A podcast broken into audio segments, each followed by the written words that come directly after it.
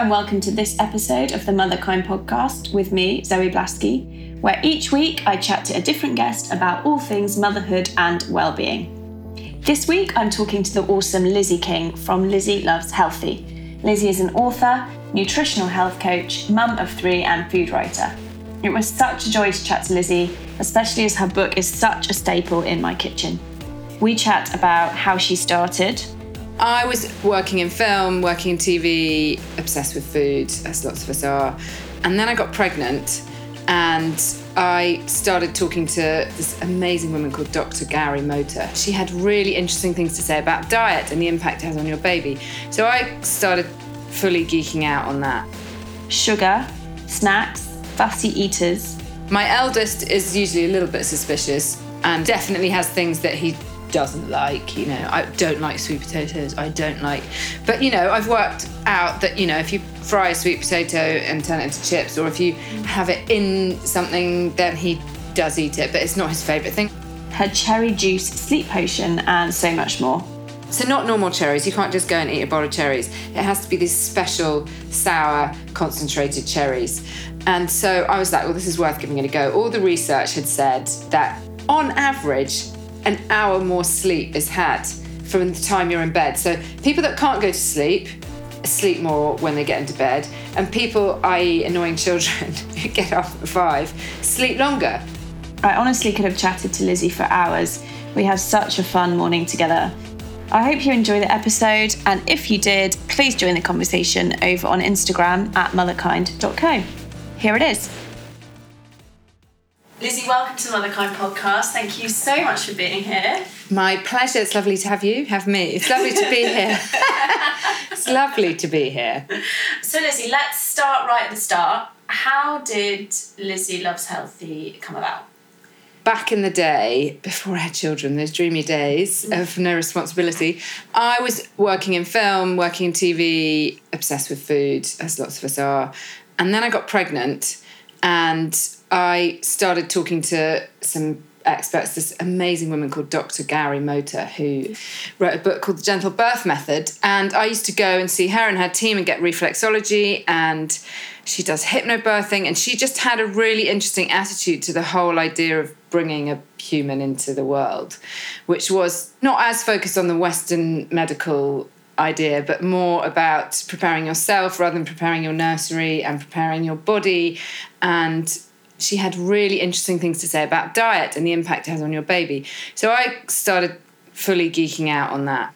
I spent most of my first pregnancy um, when I wasn't at work reading, you know, sitting on the sofa and putting my feet up, you know, at the end of the pregnancy when you're knackered and you, you can't do anything else, but gorging on information about nutrition for pregnancy and babies and how what you're eating is affecting your baby. And all the science was so interesting that I started thinking, well, it's one of the things that I can do that is quite straightforward. Like everything I put in my mouth is going to make a difference to my unborn baby.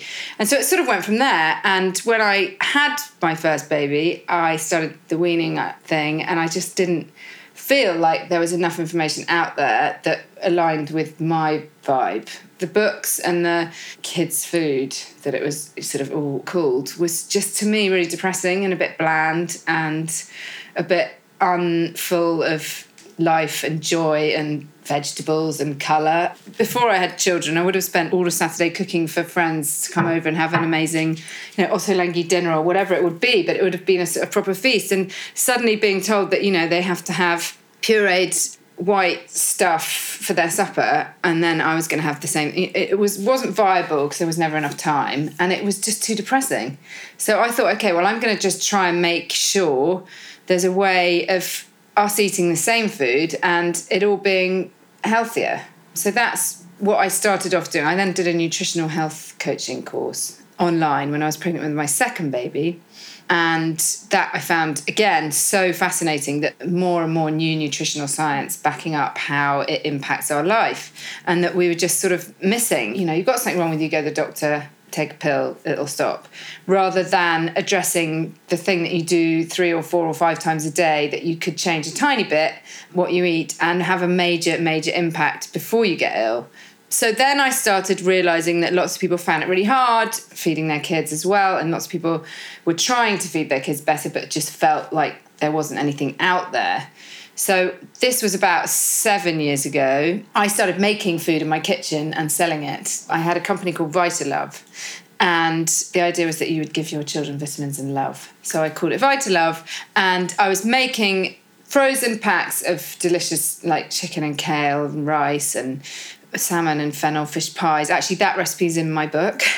but I was making recipes that I thought were just more packed with good stuff and tasted great that quite often the husbands were eating apparently. So they were double ordering and making it in my own kitchen and selling it. But it just got to a point where like the demand was too much and I couldn't carry on doing it like that. So I was going to thinking of a way of changing that up and upscaling. And then I had my third baby and decided to put that on a back burner for a minute. And then my thyroid collapsed and I was totally out of action. I was like, okay, I can't do anything. I can't work, barely look after my three kids. So everything slightly went on the back burner. And then when he was about six or seven months old, when I was feeling better and I'd taken a massive learning curve about how the food I'd been eating was impacting my thyroid. I had an autoimmune thyroid disease called Hashimoto's, and I eventually scraped through all the information and went to see so many specialists. And this one guy was telling me that gluten was going to be one of my problems that was causing this autoimmunity to trigger.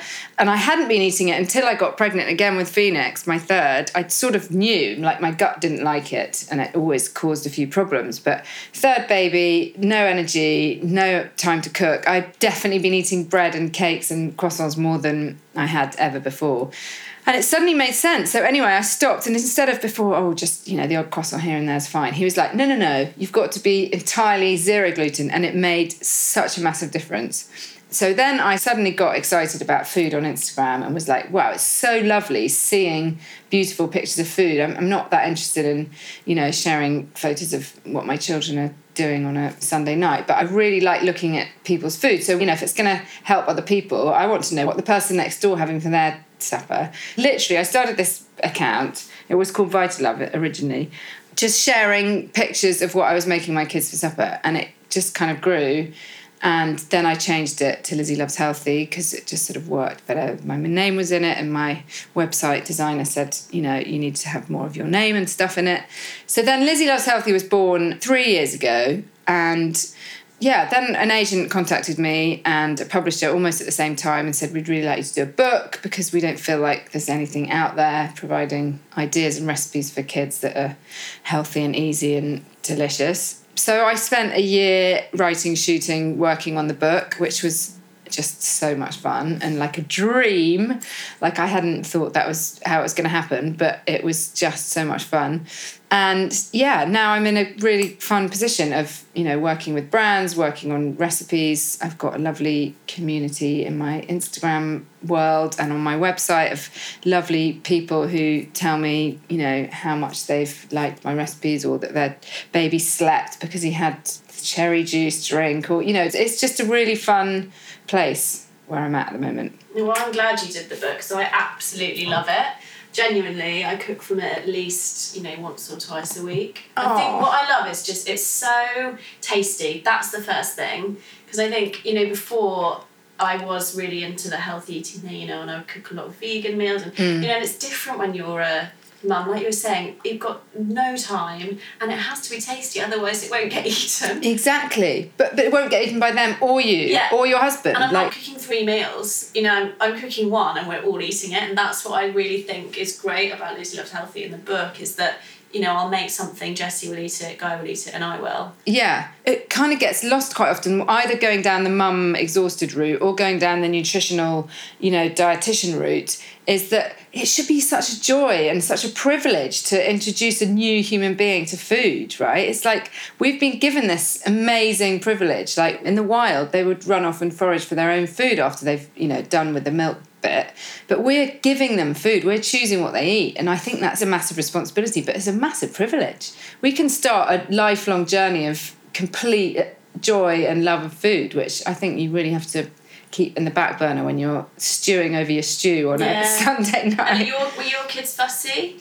Interesting, they're all so different. My middle one is a proper she's like a mini foodie. She will try anything. She likes extraordinary things. She likes anchovies and olives and whatever, but she will try anything. My eldest is usually a little bit suspicious and definitely has things that he doesn't like. You know, I don't like sweet potatoes. I don't like, but you know, I've worked out that you know if you fry a sweet potato and turn it into chips, or if you mm. have it in something, then you know, I'm not talking about whizzing it into oblivion. I'm just talking about if it's in a curry or something, then he does eat it, but it's not his favourite thing. I get that. And it's often a texture thing. I think you have to also, with children, respect they have really sensitive mouths and they have many more taste buds than we do. So they're firing on a much stronger system almost, or on a high level, really. You know, he didn't like macaroni cheese ever when we went out, and that was always the treat for other people. And, and then I worked out actually it's the texture. He doesn't like sort of squelchy food.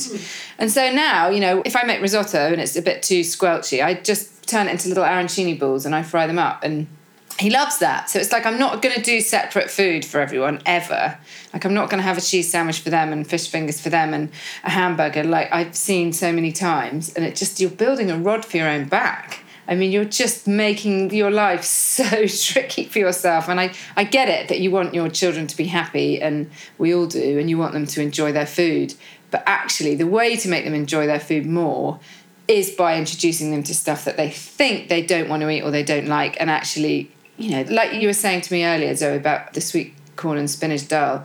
When I put that in the book, lots of people in the publishing house, etc., said, "Oh, do you think children are going to eat dal? It's, it's got lots of spices and it's you know it's got spinach and it's got sweet." Anyway, it's one of the most popular recipes in my book, and so many mums say, "Wow, you know, it's so easy, and I can't believe they're eating dal." You know, but actually, in India, you know, think about the babies eating dal morning, noon, and night.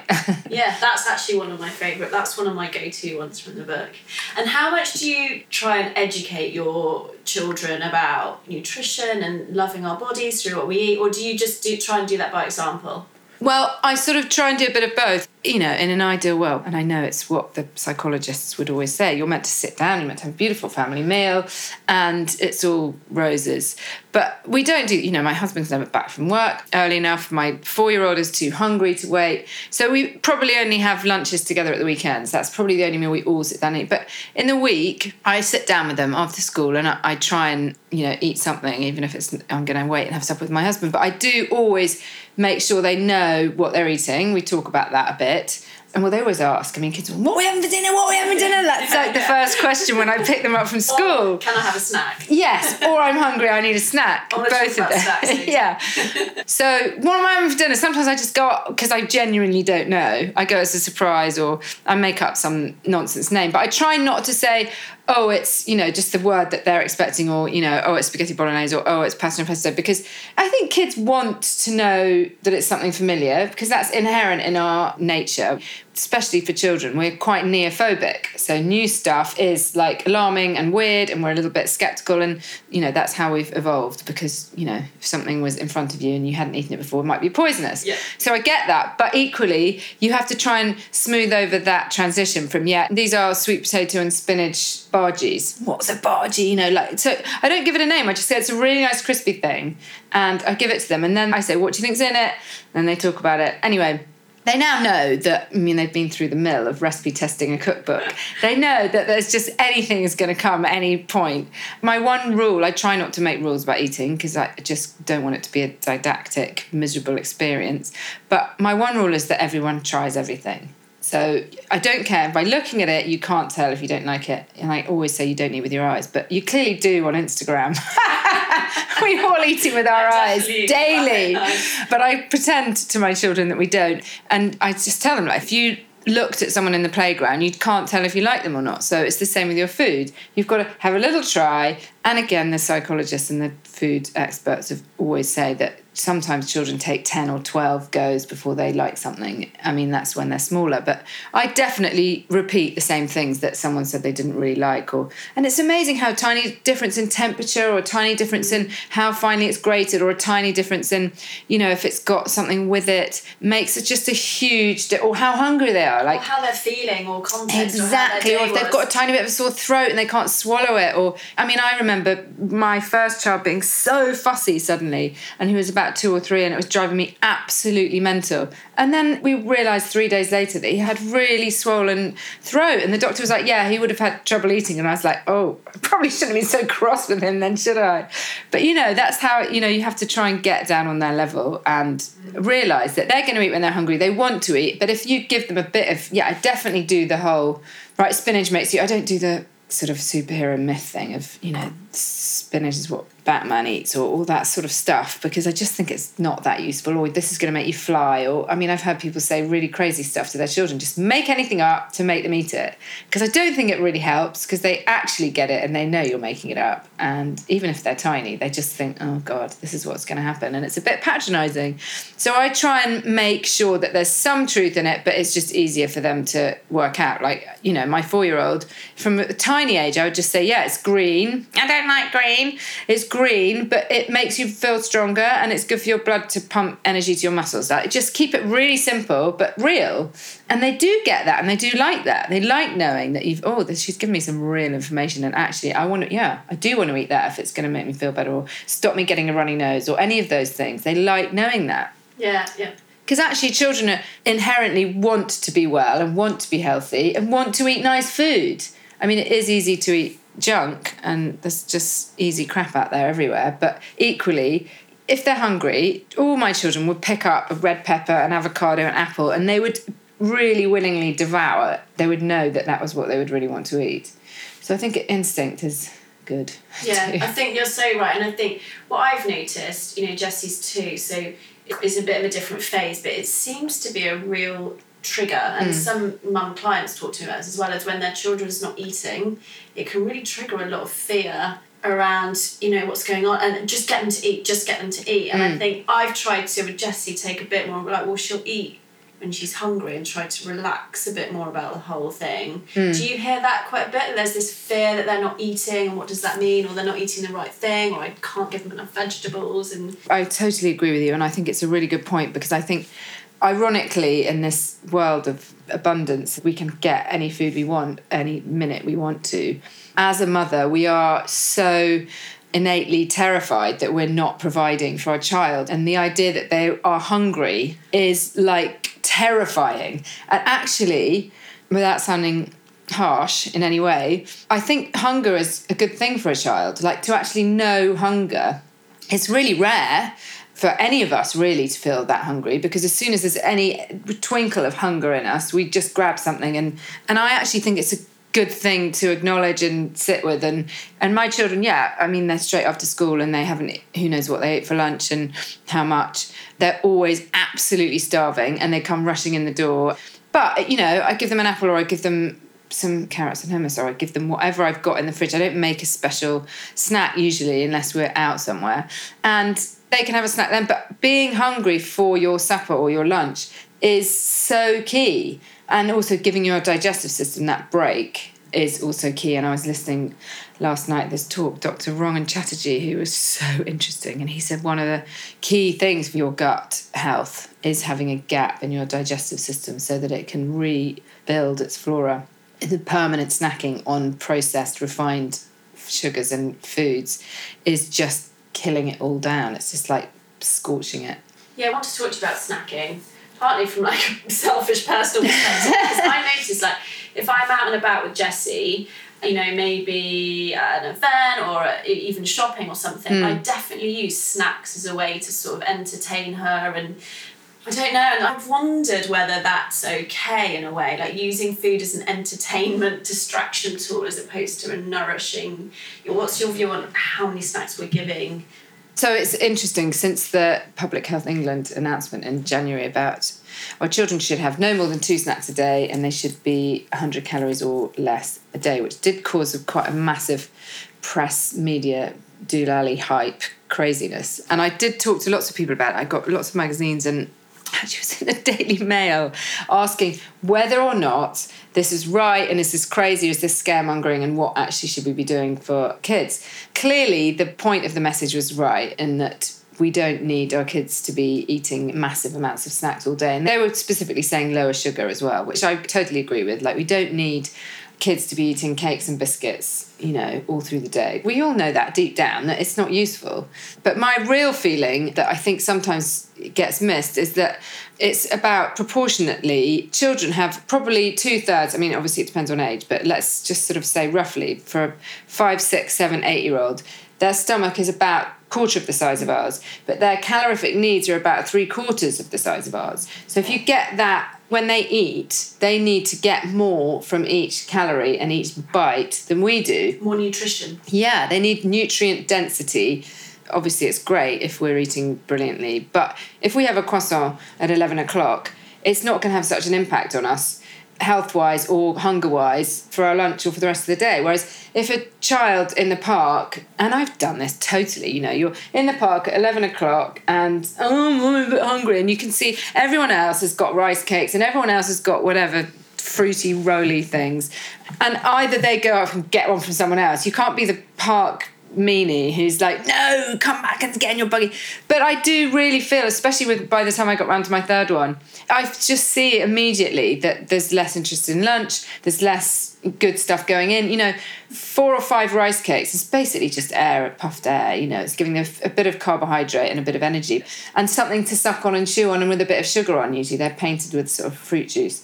It's something for them to do and it's something that is immediately nice for them because it's a sucky, nice thing. But actually, it's pointless and probably a bit more than pointless because it stops them getting the good stuff in at lunchtime. So for me, I don't. I mean, minor kids are a bit older in age. It's so obviously dependent on how little they are. And when they're tiny, they do have tiny stomachs and they do need a little bit something to get them through till lunch or something to get them through in the afternoon. So I get that, but it's so much a judgment call. If they're not eating their lunch properly, if they're not eating their supper properly, just pull the snack back, like maybe an hour before, like cut off time. You're not allowed anything an hour before, and, and just kill the biscuit drawer. You know, if there's no biscuit drawer or tin, that they can just go up and either help themselves or grab or ask you and tug on your jeans for four hours, then they're not going to get one. And then one of my other things is I have a huge fruit bowl always sitting on the kitchen table, and they know they can just go and get, you know, they can have a satsuma, they can have an apple, they can have, you know, lots of people say fruit's too high in sugar and blah blah blah. I'm totally fine with my kids yeah, having. I wanted to ask you about that. So, of your fruit sugars. Well, for me, for children, obviously, I don't think it's great when it's in a like the sort of sugar-free recipe that is then got four kilos of dates and five bananas in. I just think that's what is that? I mean, that's mental. That is still sugar, right? But for the whole fruit, if you're taking the whole food, which is bound up with lots of fibre, lots of water, lots of, you know, the skin and pectin, then fine. You're not going to eat. I mean, if you've mulched up an apple and put it in an apple crumble, you could eat way more. But if you're going to eat one whole apple, I mean, my kids would eat one apple. They won't eat more than that. You know, even if they're really hungry, they well, maybe my 10 year old would have an apple and then a banana, but whatever. You know, it's not like they're having 50 grams of sugar or, you know, it's got the other stuff bound up with it. So you're not just getting a massive blood sugar high, which you would get if it was apple juice or orange juice, where it's just get the sugar. the fibre out, right? You take the fibre out and you, well, you're just getting the sugar and the water. So you're taking all the fibre and lots of the other good stuff that you need. And also, there's loads of preservatives and stuff in those juices. Yeah. So snacks, because you've been doing a snack swap thing, haven't you? That I've been loving. So can you just give a few ideas of easy, healthy snacks that we could swap some of those like sugary packets or the non-nutritional rice cakes? yeah. For me, firstly, I mean snacks, particularly I was trying to think back when they first started asking me about this um, in January, and when the Daily Mail came to me, I was like, "What did we have when we were? Because they were asking what. Apparently, the word didn't exist I'm quite old, but in the 70s, early 80s, there was no snacks didn't exist. And it came about because of the finger of fudge. Do you remember that advert yes. about the finger of fudge? Yes. Just enough to keep yes, your kids, yeah. give your kids a treat. Well, that was the first time. So it was all a marketing thing to get kids to eat so junk. yeah. So the whole snack attack thing is based on people wanting you to buy their sugary, junky stuff. So for me, I think we're now bombarded because it's considered a you know it's an easy win. It's like you've got mothers out with the buggy they need a snack. So there's now a massive industry behind making these snacks and they're all basically the same. They're full of sugar they're full of stuff you don't want your children they're full of just refined carbs and easy energy that's cheap to make and massive shelf life, but nothing really of much goodness or nothing that's still anywhere near alive or whole food. Just keep it simple. I mean, I've already said an apple. I always used to have in the bottom of the buggy, my buggy days are sadly over, but I would have an apple or a satsuma. I would have some fruit, sometimes, you know, forgotten and rotten, but there would be a fruit in there. Little nut butter sachet things I squirt them on up thing, or actually my little one just like sucks it up.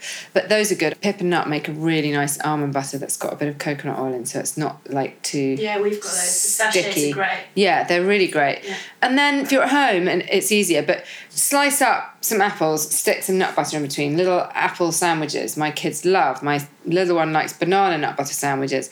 Hummus with anything you've got in the fridge, you know, cucumber, carrots, peppers, whatever you've got. If you're efficient and organised, you can make some energy balls. I've got so many energy ball recipes on my website and in my book, and even a little DIY diagram of, you know, Yeah, I love you that diagram. It's really good. take a few ingredients, choose one from here, one from here, one from here, and you make your own with whatever you've got in the fridge. The longest thing about them is rolling them up, and I get my children to do that. It's like they love doing that. It's like making snowballs. And you can decide how much sugar they have in them, how many dates, how many raisins, whatever the sweetness. And often, if you've got a nice flavour, I think this is so key with all food stuff, children or not children.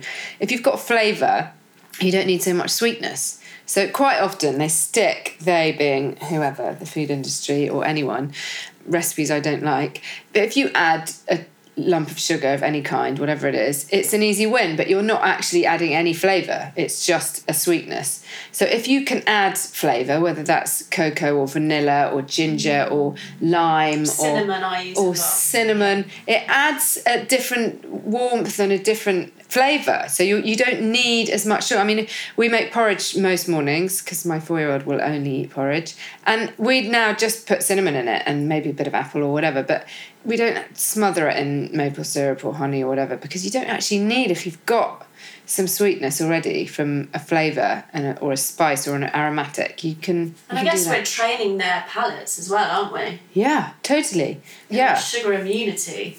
I yeah. remember I did like actually it probably wasn't the healthiest way, but before my wedding I decided to do no sugar.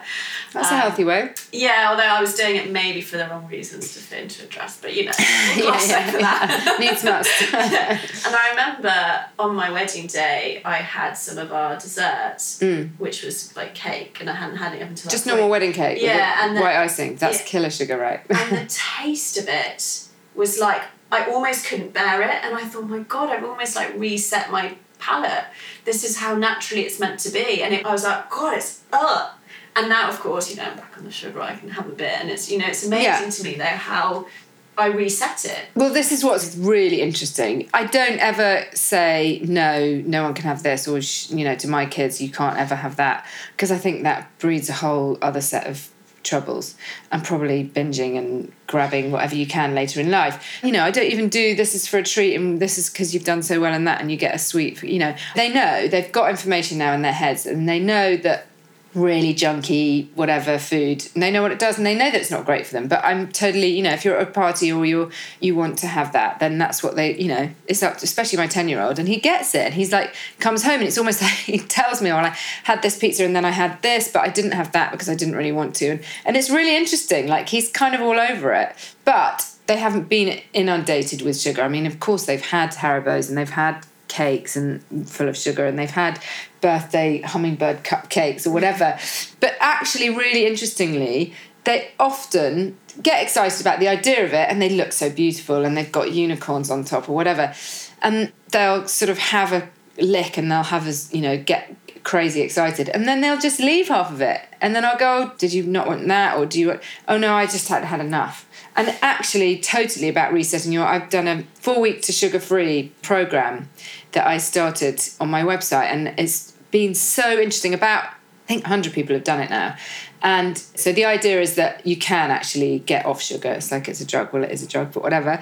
You can wean your family and your children, even if they've been used to eating Kit Kats four times a day. And really quickly, like you were saying about your wedding cake, you can really quickly notice that the palate totally adapts and resets it. It's like a reset button and it goes back. And actually, I really don't eat much sugar, but if I have an apple, it tastes sweet enough, right? If I have strawberries, or if I don't need, God, I remember when I was little, covering strawberries with sugar, with white sugar. That's just what we did at home, you know. Sprinkling sugar on cereal. Sprinkling sugar what- had like What? an inch on Why my Weetabix. Totally, and that's how I was brought up. It was like you know, I don't think there was the education about sugar. no, there wasn't, and it was just like more the sweeter the better. Yeah. But now I notice, like you were saying, I notice if I'm eating out and there's a pudding, I, I just don't really need it. I don't really want it, and I don't really. So it is good that, I mean, it is enlightening for anyone out there who's worried about their sugar intake that you can adjust it really rapidly and see a massive difference. Yeah, and do you know what I think is so good as well? You're describing your ten year old, and I just didn't fancy that. Is is teaching them, you know, which I've had to learn actually, is around intuitive eating, and you know, it's a bit of a phrase, isn't it? But I guess really understanding when am I hungry, and Yeah. when am I eating just because I, you know, I want the sugar. And it Totally. is, you know, it is a drug. We know that now. You know, our brains are addicted to it. That's what it's the happens. dopamine. Yeah, the dopamine fires. The same as with drugs. Yeah. So I think that's what I'm trying to do with Jessie is teaching her a little bit about food and and I do the same. Like I don't give rewards Mm. for good behaviour and I don't use food. I think I'm not sure the relationship that would set up with food. Well, I think you just want to try and disentangle emotion from food. Because I know for me, it was, you know, there was always, and it was like, you're good, you get, you know, it's been bound up. And we know that it is, you know, if you, Yeah. if you feel tired or crap, people want more chocolate because they've got low blood sugar and it's all, you know, it's all related white carbs for me. all white carbs, exactly. But whatever your quick kick is, and we know that it's all related. And actually, you know, the older my kids get, the more proper conversations that I feel mm-hmm. like I can sit down and have. But my 10 year old, for sure, I, he can say to me, Oh, well, actually, you know, I had some Sprite, and he's like, It was really not very nice, and I didn't, no, no, no, but everyone was having it, and so I just had some, and it was it's quite nice and fizzy. And so we just talk about it, and then I sort of say, Well, you know, next time, what do you, of course you can have it, like, have what, and, and he loves knowing that, but he equally, I feel like he knows what choices are better for him and what choices are worse, and he really reacts like, amazingly fast to sugar. Like he's, I think, again, all children are different. Some kids you wouldn't necessarily notice if mm. they just had a cupcake. My daughter, you don't necessarily notice, but my son, he's quite wired anyway. He's like really high energy. He's like a little sort of stallion. And if he has sugar, he gets completely like, he's like twitchy. He's a different, um, he doesn't become a, you know, the sugar high running around the house being a what up freak, but he just, I can see in his eyes, he's really twitchy. He's really like anxious. He's not, he's just not the same person anymore. And it's really interesting. And so I find that the impact of having less sugar or no added sugar to us is just made such a massive difference to everyone's mood, emotion, concentration, like general well-being. It's so confusing though, isn't it? And I would sort of anyone listening to this wondering, have a look at Lizzie's website. So you've got some great sort of, you know, content and articles you've written about sugar. Because I think it is, you know, especially with like a lot of the health bloggers and writing, mm. You know, recipes that are jam packed full of sugar, but it's not refined and is Yeah. it sugar, and is it sugar? It is a bit of a minefield out there. It is. And when I first started writing my book, I wanted it to be quite black and white that there wasn't any added sugar in any of my recipes. So there is no white sugar or any brown sugar in anything that I do in my recipes. But sweet is sweet for me. And it's still, if something has an impact on your blood sugar, then it is to be treated as sugar, really. So I do use dates and honey and maple syrup. And there is a whole lot of that in my book about unpacking all of that Yeah, information. it's great. I would suggest anyone who's like wanting to know more about this, that's such a good resource. That- really simple. Yeah, I've just tried to keep it really simple. And what does it add in agave syrup? And you know, there's so many different sweeteners out there now that oh, it's fine because it's not Coconut sugar. now. Yeah, all of it. Yeah. And actually, well, what I find interesting about all of them is they all add something a little bit different. And so I do use them all very differently. But I just don't condone the whole. This recipe doesn't have sugar in it, but actually, it's got. It's about the ratios as well. If you've got one cup of nuts and two cups of dates, which a lot of some people's recipes have, I mean, that's double. So you're having double whatever the content of the food is of sugar. Or 12 tablespoons of maple syrup. Yeah, I just, I mean, I've got my most popular cake in my book, which is the Victoria, it's like a Victoria sponge, but it's called the Honey Celebration Cake. I think it's got two tablespoons of honey, and it's a whole huge cake.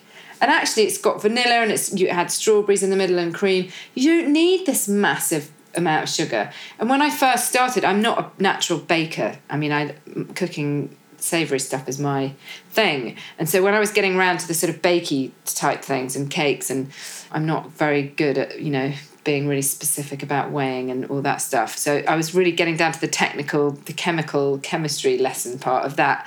And just going back and deconstructing other people's recipes and looking at what was making different cakes.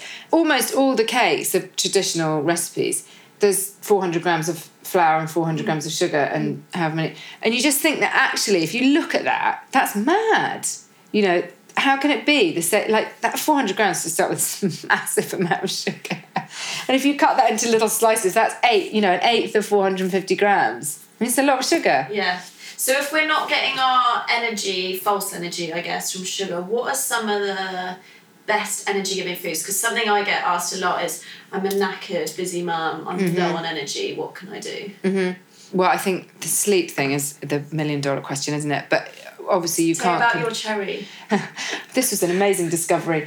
I don't have babies who wake up in the night anymore, but I think it was when the clocks went back this year that suddenly my kids who are all pretty good at sleeping and if they have to get up or have to do something i'm quite fierce and they go back to bed you know and they go back to sleep and i'm not getting up at four or five with my i mean they're big they're four and upwards. I'm not cruel.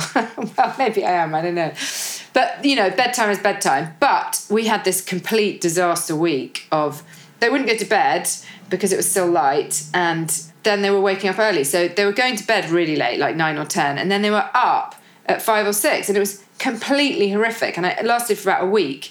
And so i really knuckled down and read whatever i could read. This is so my normal approach is right okay there must be something out there that people know about. But it, also the natural thing like it's for my kids and i want it to be real and whole and natural. And i found that there are lots of sources of melatonin which is the hormone that you need to relax and sleep. So there are various approaches that are all if you want to look on my website there's an article called my tips on getting better sleep. And the magnesium oil and lavender spray and lots of things that do make a little bit of a and a good tweak. Black up blinds, massive difference to my life. But this cherry juice I then found that is basically the only food source of high amounts of melatonin. So not normal cherries. You can't just go and eat a bowl of cherries. It has to be these special sour concentrated cherries. And so I was like, well, this is worth giving it a go. All the research had said that on average, an hour more sleep is had from the time you're in bed. So people that can't go to sleep sleep more when they get into bed, and people, i.e., annoying children who get up at five, sleep longer. So I was like, this is a complete no brainer. It's cherry juice. And I looked up, can you give it to us? Absolutely fine for children. It was just about the dosage. And I gave it to all three of my children, and you know, the results were varied accordingly. But they, all three of them, within three days, were back to, I mean, literally, and I now use it if there's a jet lag issue, if there's, you know, someone's been ill and they haven't slept, like it immediate. And, and I've now had, I mean, hundreds of messages from mums who, because I then shared it, saying, I can't believe how I haven't known about this before. So, yes, do read about the cherry juice, it's a lifesaver. what are your other top tips like that? So, charcoal. The charcoal. Oh my god. So my children touch wood. You should never say this because then it happens. But my children they don't throw up and they haven't ever since they were tiny and probably my eldest has been thrown up once in his whole life. Anyway, I was away working in Italy last October and my husband was in charge of all three children for the nighttime period and then he was going to work and they were going to school. But he had 4 days of this and the first morning, I'd been up for about three hours getting ready for the shoot, like massive high pressure, getting all this food ready, making everything look beautiful, on location in the middle of Italy. And I get this phone call from my husband. Phoenix has been throwing up all night since two o'clock this morning, thrown up in our bed, thrown up in his bed, thrown up in the bathroom. Like he was having like the worst day ever. So I said, okay. So I was like in so much panic anyway about my day that I was about to do. And then I was freaking out about the fact that I had this poor sick four year old at home who's never sick. So I went into panic mode and I suddenly, I mean, I have this charcoal at home anyway because I use it on me. I'm my first guinea pig. And I just thought because I wasn't there and I couldn't do anything, I said to my husband, well, get one of these pills and break it. And I told him what to do. And he took it and two hours later, this was about nine o'clock in the morning, I rang back and I said, How are you all? He said, Well, he's fallen asleep on the floor. I was like, Oh God, well, that's either a good thing or a bad thing. But anyway, put him to bed. And then an hour later, he sent me a photo of Phoenix eating porridge. And he said, he woke up and the first thing he said was, Please, can I have some porridge? And I don't know about you or any of you listening, but whenever I've had a sick child, either they've carried on being sick for quite a long time intermittently, or yeah, sometimes it's short and sweet and they have just been sick for a few hours, but they are never well enough to eat that quickly. And I just was so blown away. So I just documented, I put the photos uploaded onto my website and I wrote the thing about the charcoal and how to make it and how to give it to your children because they can't take the pills and blah, blah, blah. And again, I've had literally hundreds of messages, and they still come in every day. And then Clemmie Hooper, who was sick the other day, mother of daughters, she started talking about it. And then I had another billion people asking me about it. And it's just really interesting. I mean, the worst thing that's happened is people have said, oh, I think I caught it a bit late. It didn't make that much of a difference. But for, I would say, 80% of people have said either it stopped it immediately after being sick once, or they just felt so much better at the tail end of it. Mm. So I think it's so interesting. It's quite a naturopathic approach, actually, isn't it? That yeah. nature has given us everything that we need. Yes. To with all these, you know, it's also given us sickness bugs. You know, yes. We also have all the solutions there naturally totally. in these minerals fruits plants whatever we've been given. And that's always been my kind of approach that there is something out there that can i mean the properties of this charcoal is that it absorbs stuff in your gut. So it pulls and so you shouldn't take it every day because it can take your medicine that you're taking or your vitamins out of you. But if you're sick it will lock that stuff in and it will just take it out of your system. And it's just yeah it's been used in China since the beginning of time. And I'm sure lots of my friends have said, "Oh yeah, my mum used to use it in Greece," and but it's not readily available this knowledge. And so I feel like there's so much more. Like all I want to do is just like find maybe out. Is going to be your, yeah. your, your second book. Yeah, maybe. so how do you uh, look after yourself? You know, you're busy, mum of three. Do you have a self care routine? I'm not that good at it. I'm going to try a bit harder. I have spouts, spouts, bouts is the word, spats or bouts of doing meditation. And I mean, I sort of did a month long thing where I did meditation every day and I just thought it was amazing. Baths with Epsom salts, that's my kind of, with a nice candle and a book if I haven't fallen asleep. But I think carving a little bit of that time out is really key. But as the big one gets bigger and the little one doesn't seem to get much bigger. I feel like the more time is taken out of the night and the same time you're getting up in the morning. So actually more of the day is eaten by children. So I think actually just taking time out, having a really nice husband helps. Yeah, so I, I think I need to try a bit harder at it. But I think phones off on a mm. Sunday. I think I think you need to have a regular thing. I think maybe I just need to book like a massage once a month or but I haven't done that yet, but I will. And it doesn't need to be, yeah, like you say, I mean, it can be so personal to you, it doesn't need to be.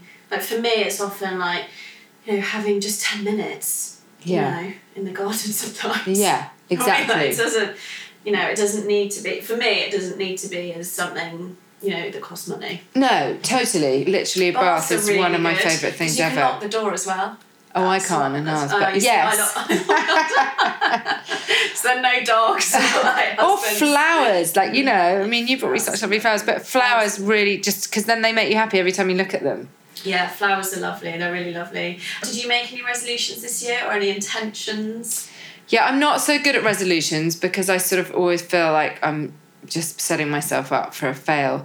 But I did, yes, I did sort of in a roundabout way. And I sort of also feel like January was just a, like a rehearsal. I feel like February, and apparently because it's February the 16th is the Chinese New Year, yep. that's going to be my my actual New Year. But yes, I decided that I needed to do less and achieve more. So less of the stuff that you're permanently like putting out fires, little tiny jobs all day here and there and everywhere scattered and actually sitting down with the list at the beginning of the day, set an intention, and then just do that rather than reacting and just getting stuff out of the way that comes at you. Do you know what I mean? Yeah, totally. So that was one of my big ones. Properly getting a meditation thing going is another one. I can help you with that. Can you? Yeah. That's what I need. I. Do you? Yeah. I didn't know that. Yeah. I just had this app from Deepak, which Yeah, which was what's it? amazing, but it just lasted thirty days and then I fell off. That's the Deepak Oprah one. Yeah, yeah. I loved I know it. it. I God, know it's it. good, isn't it? Yeah, yeah.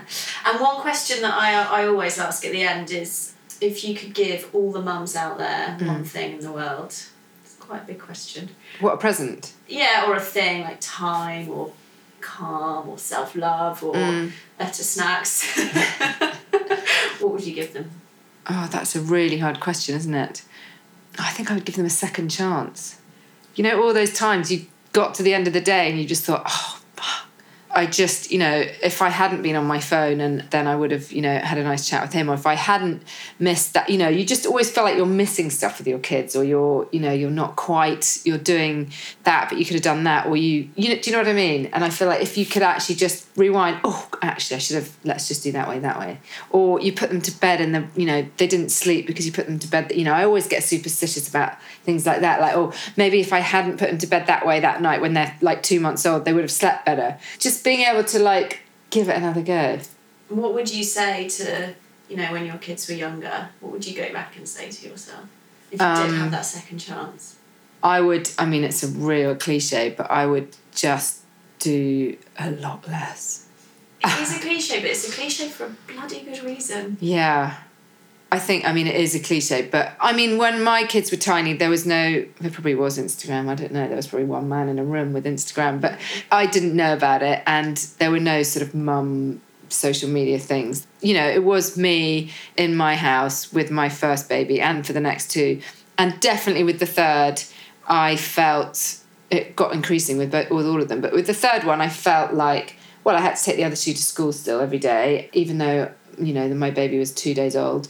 That, and then, you know, someone's birthday, it was someone's birthday quite soon, and then it was someone's this, and, and you have to be the normal mum that's still doing everything. And I was working and I was, you know, doing this and that and the other. And so I think actually just packing up and saying, no, I'm going to stay in my pajamas and I'm going to sit on the sofa. But you feel at the time that that's failing. Because I remember thinking I should probably do that today, and my husband definitely would say it to me. And you'd feel like that's a bit depressing. I can't just do that. That's slightly like I've failed. But knowing now that there are lots of people out there saying, no, this is exactly what I'm doing and it's lovely, I think it would have been easier to do.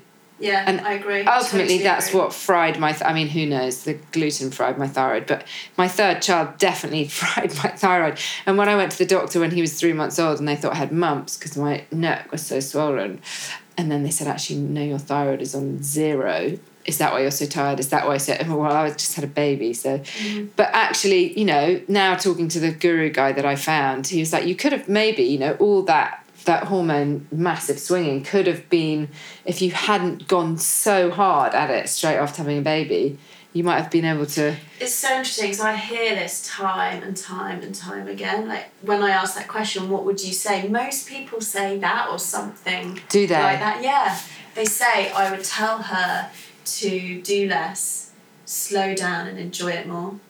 mm. That's what people tend to yes say. yes yes. i think i did enjoy it but i think i was just trying to be normal you know that whole like i've got to be normal i mean i wasn't the super mum who was tidying my house and hoovering and you know my house is as you can see usually a bit of a mess. But what i was doing was cooking for everyone and having people around for dinner and cooking for them and thinking that that was normal. And you know it was my uh, when my first baby was three months old i had a birthday party in my house with 40 people. And i just thought oh well i've got to feed them something and robin was my husband was like why don't we just go and buy something and i just couldn't do that It didn't sit didn't work Yeah. I was like, well, it's going to taste nicer if I make it, so why don't I just make it? And I was definitely blubbing at one in the morning that night after the party, just having a sort of general meltdown. And Robin was I'm like, do you think maybe we shouldn't have had that birthday party? Because you end up, as I was saying about having the second chance, you end up feeling like you failed at all the things. Well, I didn't talk to anyone. I'm really tired. I didn't feed the baby properly. I didn't, you know, I didn't do anything. And I've got to do all the tidying up. Yeah, and now the house is a mess. Yeah. Yeah. Well, Lizzie, thank you so much. It's been brilliant. It's been lovely. Thank you so much for having me. Oh, thank you. I hope you enjoyed the episode. Please check out my Instagram where we continue the conversation and I post daily about all things motherhood and well-being. Also, if you haven't already, have a look at my website because I've been writing more and more blogs, and I'm also putting on there all the events and talks that I'm giving. And of course, if you haven't, then please do have a listen to some of the other episodes because I'm chatting to some really incredible women that I'd love you to enjoy. And if you did enjoy it, then please, please leave a review on iTunes. It does make a massive difference to the number of mums that we can reach with this content. So thank you very much.